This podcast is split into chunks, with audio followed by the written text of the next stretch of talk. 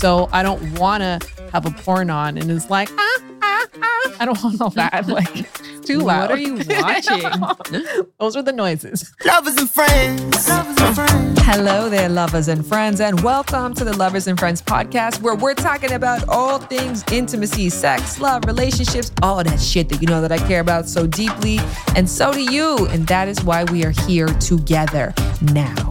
Every week, I, Shan Boodram, intimacy expert and sexologist, will bring you real knowledge from research and lived experiences of my guests so that you can improve your intimate life. Today, we are tackling the question why are so many women immediately turned off when porn gets turned on? Yes. Oh, oh God. Lovers and friends. Lovers and friends. I'ma take you on a trip, baby. I don't pretend. I said, lovers and friends. Uh, I'ma hold you down, down to the end. I said, Let me walk you through a scene. You're home alone, and it dawns on you that you'd like to get yourself off. So you pull out your aids, be that a toy, a form of lube, a hard pillow, a vegetable. You pull down your pants. Then just before you get it popping, a thought pops in your head. I think I should watch something while I get mine. So you reach for your phone because let's keep it real, even in the throes of passion, I bet your phone is in arm's reach and you load up a free porn site. Your body starts bumping with anticipation, but when the home screen finally loads, you're inundated by images, ads, and auto rolls, none of which remotely resemble your idea of a good time. That's okay, you tell yourself. I'll, I'll find my way to my category. So you click in where you fit in, and for a second, things seem a bit more optimistic until you start reading the titles and descriptions. It's schoolgirl stuff or older girls trying to look very young, or it's stepmom, stepdad. Teen gets her back blown out. 18 year old fucks the husband or something like that. By the time you realize you'd be better off fantasizing about sex with your fave Game of Thrones character, it's too late.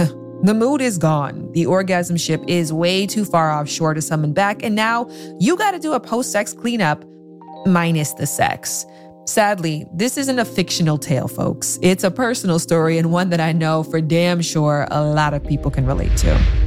A lot of mainstream porn shows things that I know don't feel good. Honestly, I just ended up laughing the whole time because I couldn't believe that people actually talk like that. Because it was not sexy and it was not hot. When I first began my work as a public facing sex and relationship educator back in 2006, my go to lines about porn were that one, porn is to sex what the WWE is to fighting. Meaning, if you tried to fight someone in real life with your favorite wrestler's moves, you'd likely get your ass kicked. And two, I would say that porn is a multi billion dollar industry operated by and for men. So women who are hoping to find their pleasure there should set their expectations to like needle in a haystack. Now, today, these are not statements I would continue to say, especially given improvements in the industry, which I think is in large part to women filmmakers like Erika Lust, who is our guest for this episode.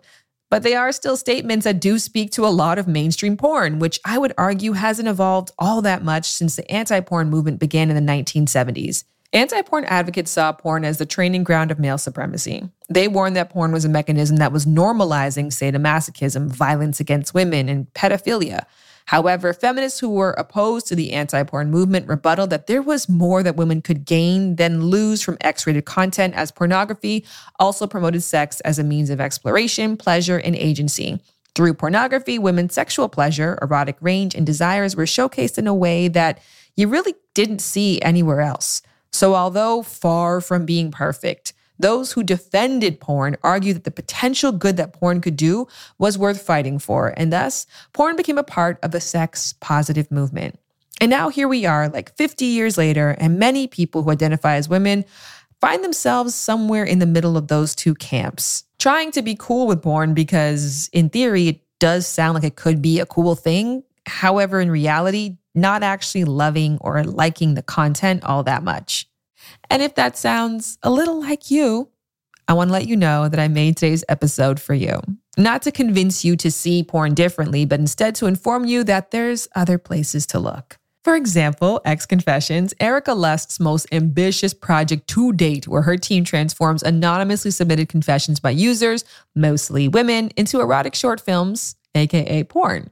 I know I've piqued your interest, and that's a good thing. But first, we got to take a break for an ad. Hold tight.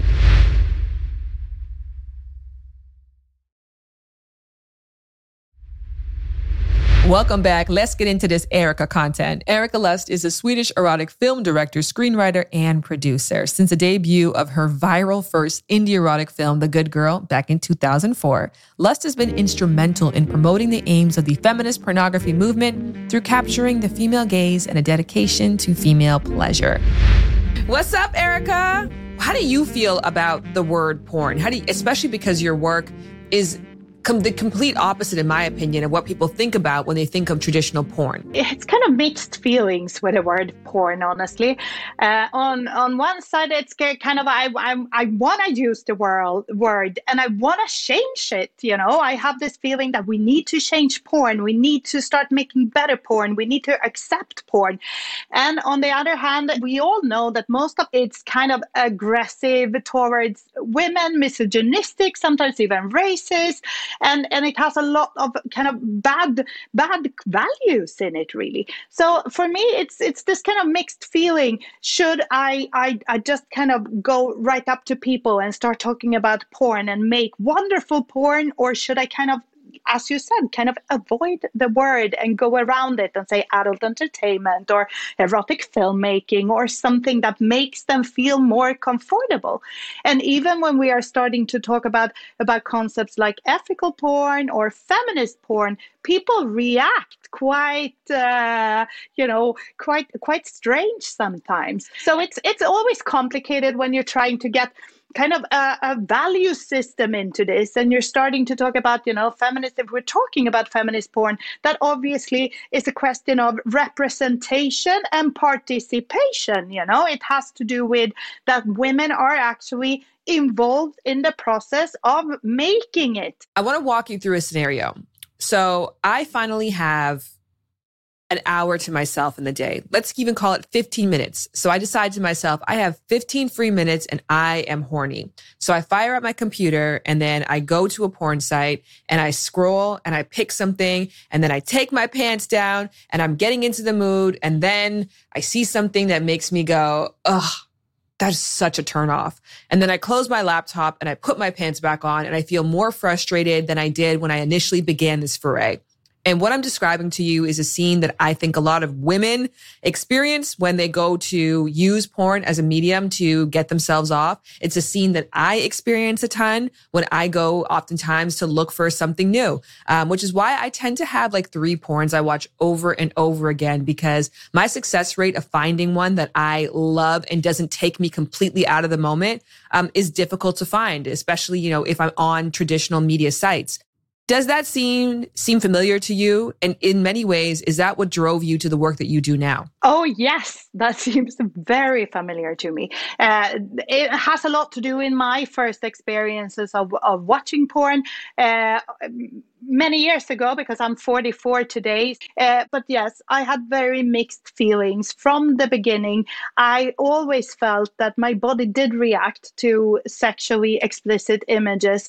I I I, I liked watching them. I felt I felt horny by watching them. But at the same time, I had my mind going nuts somehow, telling me that I didn't like what I was watching. And instead of just having those great 15 minutes and then I was off to something else, I started thinking thinking thinking and and and that actually kind of went me to to uh, have conversation with friends of mine and little by little i found out that i was definitely not alone. And what i'm also seeing is that more and more men are starting to react to the online porn and to the misogyny that is going on out there. And when they see tiny teen getting destroyed they feel that something is definitely off. And one one easy thing that you can do if you are a consumer of porn and you feel that you have had this kind of situations that we are talking about is that when you are navigating online trying to find porn, see if there's an about page. Can you learn something mm. about that company, that website, that tube site, or wherever you are? You know, who are the people behind that site? Who are the owners of that company? Or can you watch a making of from a film set and, and understand how they are working? Do they have any values that they have published online? And I think that all of, of these things can really help you to form an opinion by yourself if what you are looking at is something that you that you agree with. It's interesting because in a sexual encounter, oftentimes the more that we know about the people that we're having sex with, the better the sex is. The more relaxed we feel because we know their sexual health status or we know what their relationship status is. We know what they're looking for. We know what their likes are. We know what their no's are. They know what our likes are. They know what our no's are. And so the more information that we have, the better the sexual experience. But it's almost like when it comes to porn, people just want to know the least amount possible. They want to get in. They want to get out. So the thought process of spending more time to get to know your porn um, feels novel, but in actuality, it should be common sense. It should be, but but this is about becoming, you know, more of a responsible consumer. Whatever you are consuming, we need to understand as consumers that we actually vote that we decide you know if we if we want to support uh, a producer or not. That is the bottom line what we are doing with our money, but not only with our money, also with our time. And this is a conversation that I have so many times, especially with young women who are, you know, coming up to me when I, I do events, etc. And they are saying, you know, I think something might be wrong with me because I've been, you know, looking at porn and I can't really get there, you know. My body is not working. I'm not reaching an orgasm and I don't really understand why. And when you start talking to them, you realize that there are so many people, so many young people reproducing in their own life what they have learned from sex in porn online and they're trying to take that to their own lives and it's not working because they are you know trying to do the four minutes of heavy penetration without even any kind of clitoral stimulation yeah. or or or thinking about what they would need. Or choking or spitting on their partner. Things that that they have they, they have no knowledge about that they have never investigated but that they are just t- trying to reproduce because maybe they thought it looked hot in that video. And I mean, we know that sex is more complicated than that. Sex takes time. It takes a lot of time to get to know your own body, and it takes even more time to get to know another person's body. But it's not that easy as watching, you know, the four minutes of very hard penetration and then think it's gonna work in your own life.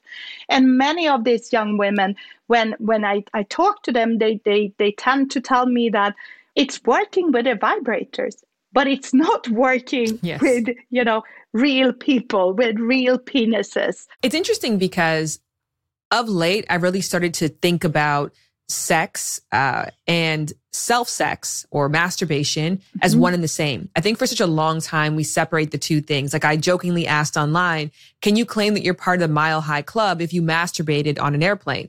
And around, I think, 40% of people were like, yeah, you can. And I was like, why not? You know, that is still a sexual experience. I think similarly, we separate porn from sex the same way that I can have sex and then think about what my partner said or how they smelled or what they did for weeks afterwards. I actually find myself thinking about porn, you know, for weeks afterwards, the same way that I would reminisce on a sexual experience. And sometimes when you don't watch palatable content, you think about it doesn't bring up good feelings. And I'll give you an example. I watched uh, porn maybe a, a, few months ago at this point now. And it was a man at a bachelor party, and he was about like five of his friends around, and he had a sex worker who was performing sex uh, on him. And she was, you know, of course, like you said, giving him a lot of head for a long period of time. And then he switched to starting to give her oral sex, and she was enjoying it. And then one of his friends around said, if she comes, we're not paying her a dime. And I kept thinking about like, what is the messaging that would lead someone to make a comment like that? And why did I completely understand exactly what he said when he made that comment? And I think we have to really acknowledge that when we receive these messages from porn, they do negatively impact our view on our own sex life and how we have sex with other people. But but but what you're saying is completely true because as as a woman, you know, sometimes it's still difficult to think about your own sexuality and what is it really that you desire? Because all these images of us satisfying and us giving we've seen so many of them us being sexy us you know seducing. Uh, so it's so easy. Even if you kind of are past that and you feel that you are sex positive and you are aware and you know who you are it's still easy to kind of get back into those patterns and i as a filmmaker i mean this is something that i struggle with i really have to you know sit down and kind of read it and do a, a gender analysis on my own material and, and and try to see what would happen if i would change the roles here you know if that woman would be a man and that that man mm. would be a mm. woman and would would that change the balance and what is challenging is trying really to see the world as we would like to see it, to, to understand our own sexuality, and to create new kind of images that can be uh, inspiring for people and that can help people to to start imagining and fantasy around other scenarios and other situations. I also acknowledge the messages as an early educator that I used to say. I used to say that women are not activated by visual, like women are not turned on by the visual. And proof of that is the fact that porn is a multi billion dollar industry for men and it's negligible for women. Women aren't turned on by what they see. They're turned on by what they feel and what they experience. They need an emotional connection in order to make a sexual attachment to somebody. An incredible book that I love is What Women Want by Daniel Bergner, I believe. And that debunks all of that. He has study after study that show that women are just as turned on, if not in many cases more turned on by what they see visually. But because we've been socialized to believe that we can't act on those feelings, we deny them. But our bodies tell a different story. So that to be said, I think a lot of women, without really exploring it, think that porn doesn't turn them on. If you encountered that kind of woman, what would you say to them? I also, you know, grow up in a society where people were telling me all the time that porn was just not for women. It was just not for us. It was something made for men by men, and it was their kind of secret world to sexuality, and they could celebrate whatever perversions they had in that little bubble and in that little world. And I have, I have seen the shift. I have really seen how when you get more women into this space as creators, as script writers, as DOPs, as filmmakers, as photographers, etc., that we are challenging that vision, we are changing that vision, and we are creating a new kind of, of set of images that will help more women growing up. So, if you, I think the big thing that I come against is that a lot of women say to me, like, I'm not into porn. I don't watch porn. And then I make, make one suggestion to them and they go to that one site and they don't like what they see and they come back and they say, see, I don't like porn. Uh, which I'm like, you know what? That's kind of like you saying to me, you know what? I hate sushi. And then you go to my favorite spot and you don't like it and say, I hate all sushi. That is not to say that, you know, the place that I go to get off may not be yours, which is why options are optimal. Uh, and the fact that now we live in a time where there's more opportunities for ethical porn, I think people have to go to three or four sites to really get a feel for which one feels good for them. And then again, like I said, you might find that one film that's your go to for a month or so that you just keep watching because that gets you off every time or gets you turned on every time. If yeah, there's a list of things that you're like, look, you don't think you like porn, try and then see how you feel. I have uh, started uh, a project called L Cinema, for example, where we are not showing explicit sex. We are only showing, you know, the erotic versions of the films. And this has become very popular with many, many women who really feel that, you know, porn is not for them. They don't want penises pushed up in their faces. They don't want opened vaginas. They, you know, they want but but they want something hot. And and then when it comes to uh, to uh, to explicit what i have started is really two kind of different projects. One is x confessions. That is you know a, a platform that is crowdsourced where people are sending in their fantasies, their sex stories, their confessions. And then me and my team of creators and filmmakers, we make short films out of, of those uh, stories. And then, uh, as I, I, I, said in the beginning, I've also started Lust Cinema, and Lust Cinema is is a platform for feature feature films and for series. And the whole idea there is to have more time to develop storylines and characters. Mm-hmm. And this is something that I also see, especially lots of women uh, really wanting because they like the idea of you know getting to know a character following that character seeing kind of their erotic journey what is happening how are they they experimenting with with different issues and situations there are more and more platforms with erotic audio that is also something that we are getting into now. I, I just listened to to the five first stories that we produced with erotic audio, uh, which is also something that you know you might want to use when you get on that plane and you want to hit that club by yourself in the bathroom or under the blanket. and I think you know what I love the term um, erotic filmmaking and to the point that we talked about the top of like, do you call it porn? Do you not? I believe you call it what makes you feel sexy and celebrated. I think, like, for me, for example, I don't love the word masturbation. I've never loved it. So I prefer self pleasure. I prefer self sex. I know that it's masturbation and I should try to reclaim that word, but it's just not my favorite. So if it makes you feel more turned on to say that I'm watching erotic content or I'm watching um, X rated cinema, like that's a word that you can use as well, too. I think a big part of this is finding what turns you on.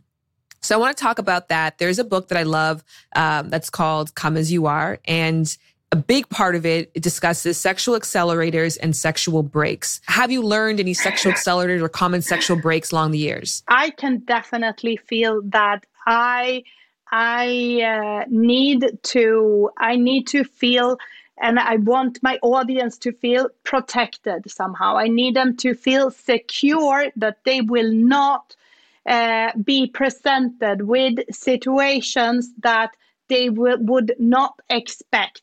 And if in a film there is a certain charged situation, then what we always do as a company is putting a triggering text in the beginning, uh, making sure that they are aware that in this film something might happen that they don't want to watch, so they can turn off that film in time before it happens. Uh, mm. but obviously, what we are trying to to avoid is misogynistic situations. That is not something that I would like to watch in my films. Uh, people many times ask me about BDSM because there's so many people out there confusing uh, BDSM with uh, misogyny, but something I hear a lot. And sometimes when I'm especially doing interviews with male journalists telling me that how can I be on women's side if I make that kind of film sometimes? Many times you realize how little they actually know about sex in general. Yes.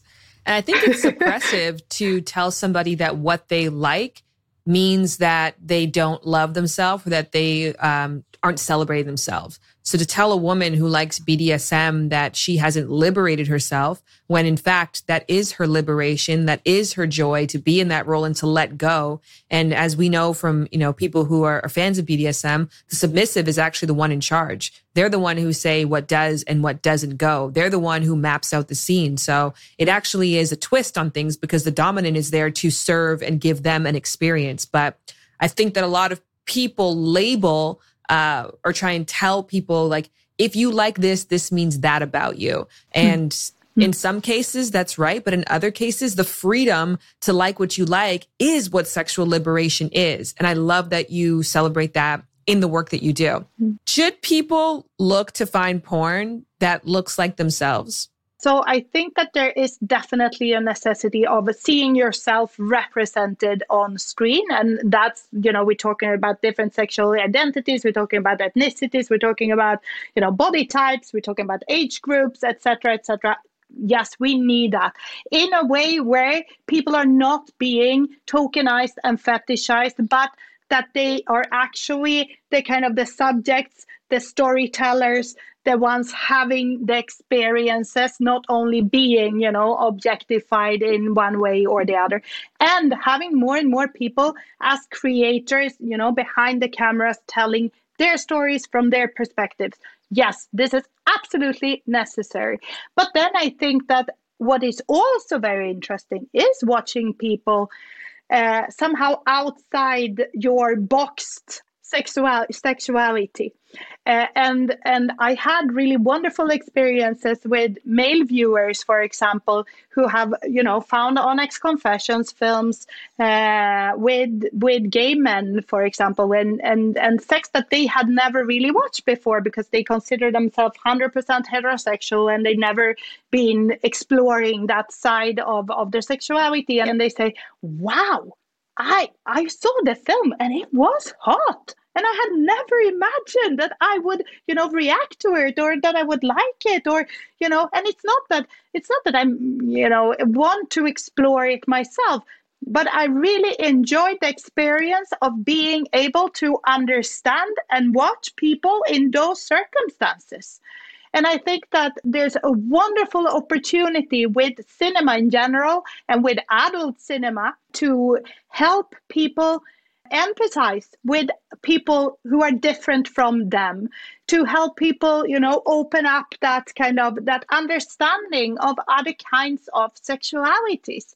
Uh, I, w- I would love to invite them to come you know online and at least check out the work we are doing. Check out a trailer. Sign up to our newsletter because you are going to be able to watch some stuff for free. It's going to be very different from what you probably imagine you know if you close your eyes and think about porn and all these images of the of the tube sites pop up in your head what i would like to show you is a whole different kind of sensual experience of sexuality and intimacy where people are having a really good time together enjoying the pleasure together Huge shout out to Erika Lust for just being awesome. You can find Erika on her socials at Erika Lust. Or if you want to find out about the various projects that she talked about, I think a good place to start is erikalust.com. There you can find links to Lust Cinema or L Cinema or X Confessions and other projects that she's also working on. Okay, so to bring this episode full circle and to round it out nicely, I invited somebody on the podcast who, in my belief, does not and has not would not watch porn voluntarily. And I had this individual watch some of Erika's films, and I'm excited to see what their response was. And uh, to give you a little hint on who this person is, they are somebody who is arguably closer to me than anybody else in the world, although we very rarely talk about sex, let alone porn. Should be fascinating. And by we, I mean executive coach, lead producer for this podcast, and my sister, Lauren Morrison. Welcome, Lauren. Thank you. In thinking about this conversation, I realized that we talk about everything Right. except for sex, Yes. which interestingly now we work together Yeah. and I talk about sex for a living, Yes. which means that we have to talk about each other's sex lives now. and you get to find out how much of a prude I am. That's an interesting fact because I was reflecting on that and thinking to myself, is Lauren a prude or is Lauren a lady in the streets and a freak in the sheets? Prude. Okay.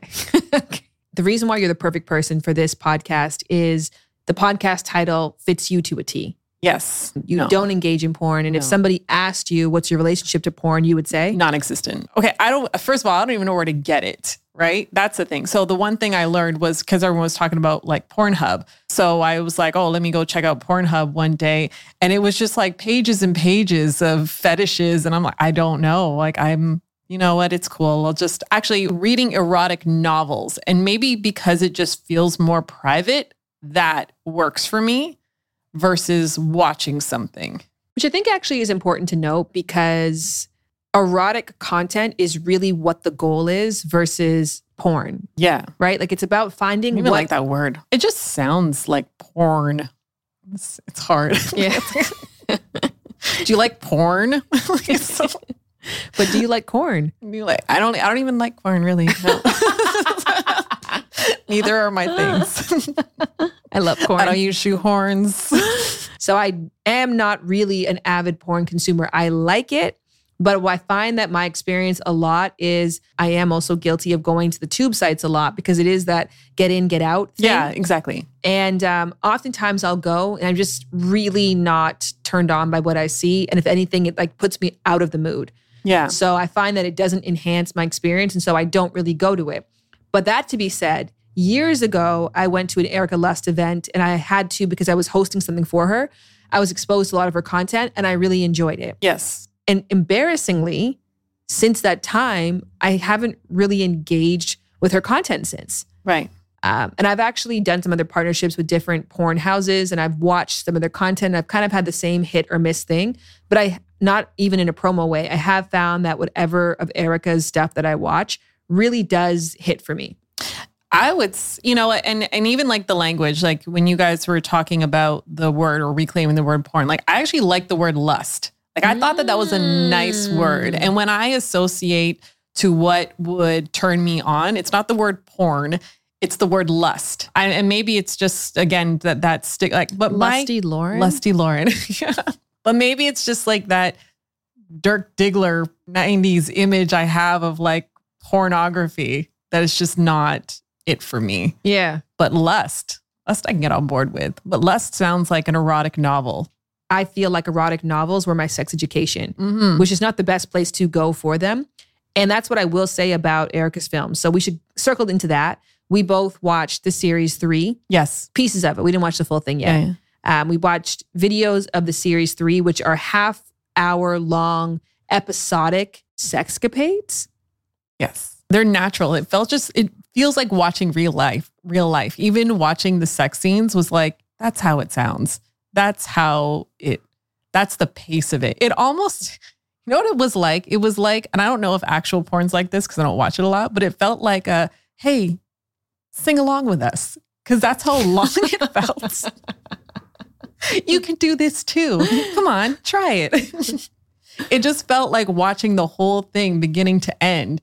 And there were just so many different variations, so many different steps. Um, at some points, I was like, does it really go on for this long? Is it normal? But that's why I think too it's a good education for people because they think that they're doing foreplay and then you watch this and how slow everything was and how intentional everything was. That's the pace that I think good sex more likely happens for women especially. And I think it's good for people to see how that looks in practice. I liked the pacing of it and I think I'd learned some things.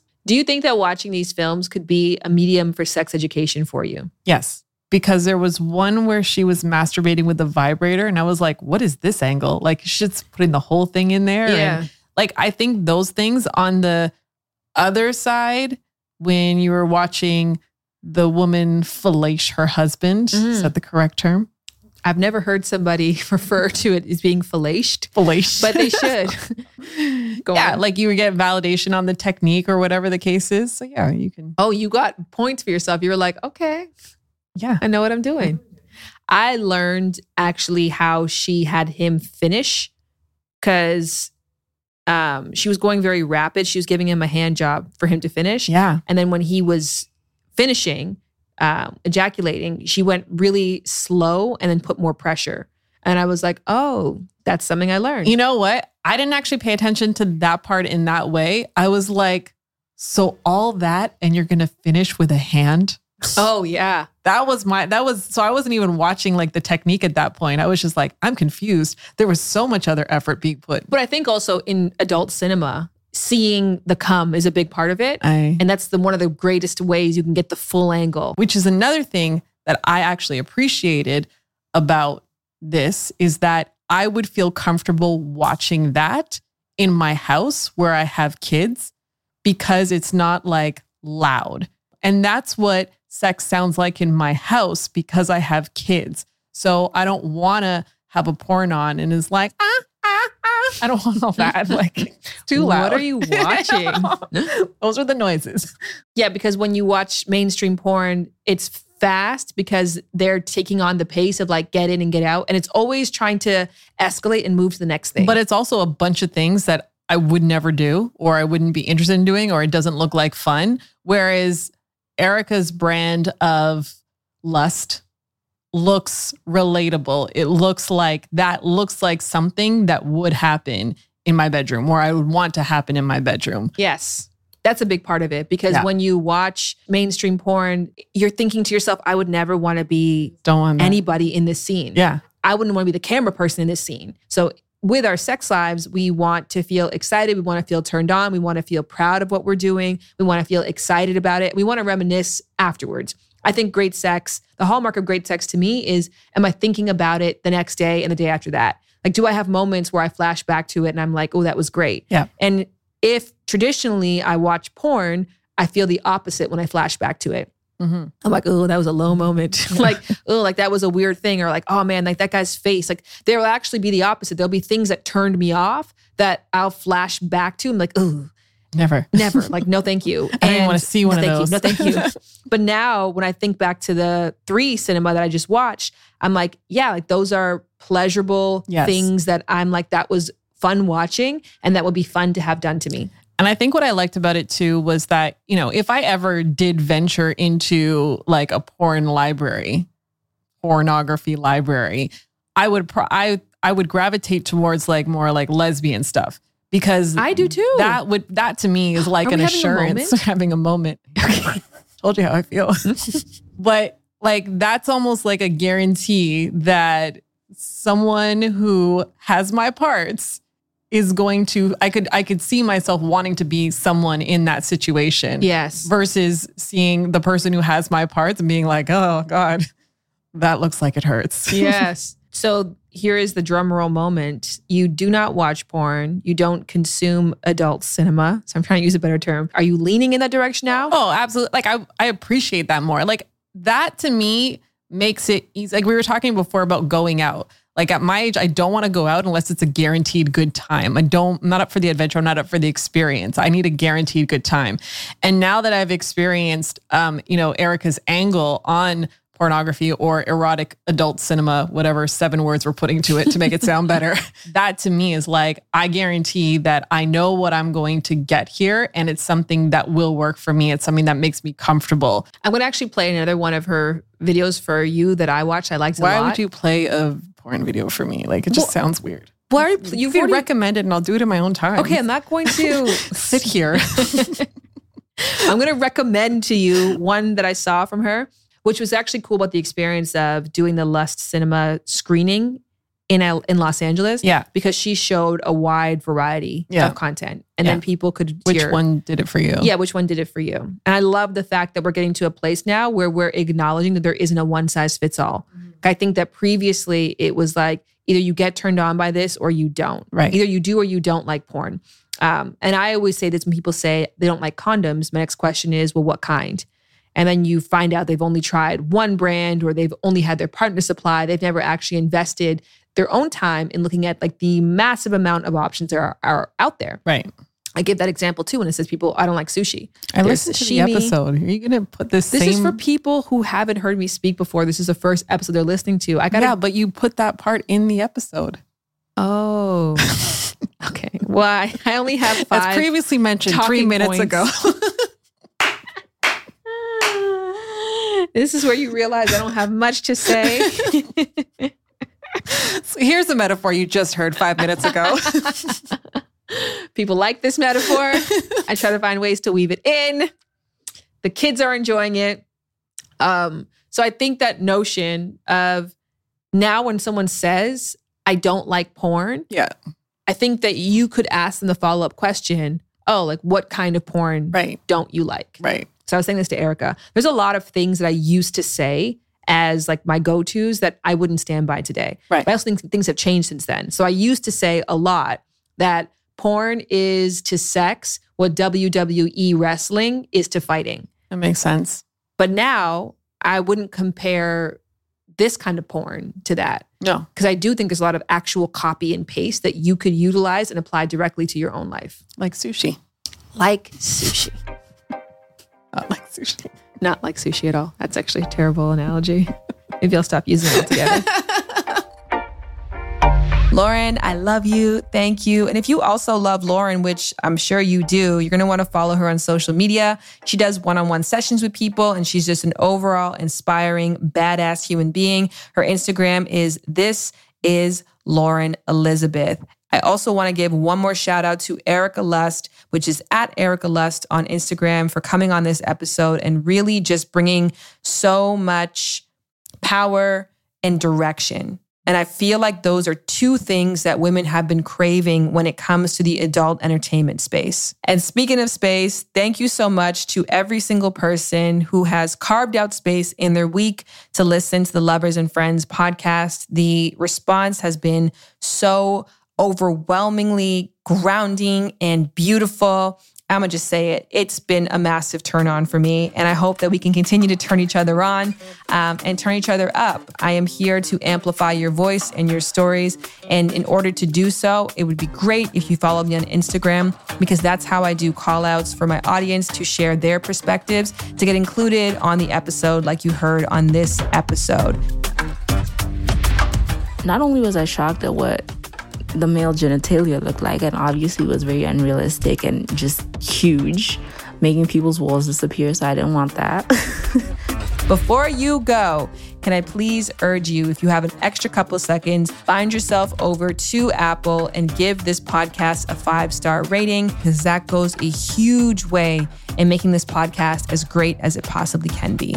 Lovers and friends. I'ma take you on a trip, baby. I don't pretend. I say lovers and friends. Uh, I'ma hold you down, down to the end. I said, lovers and friends. Uh, lovers and friends. Yeah, and I said, lovers and friends. Uh, I'ma hold you down, down to the end. I said, Lovers and Friends is executive produced by Shared Entertainment, Shan Boodram, and Lauren Morrison. Also produced by Stitcher's Jackie Sojico, Two West Entertainment, and Workhouse Media. Our mixing engineers are Brendan Burns and Marcus Hom. The Lovers and Friends theme song is produced by Sean Ross and performed by Jared Brady, who also does the scoring and sound design.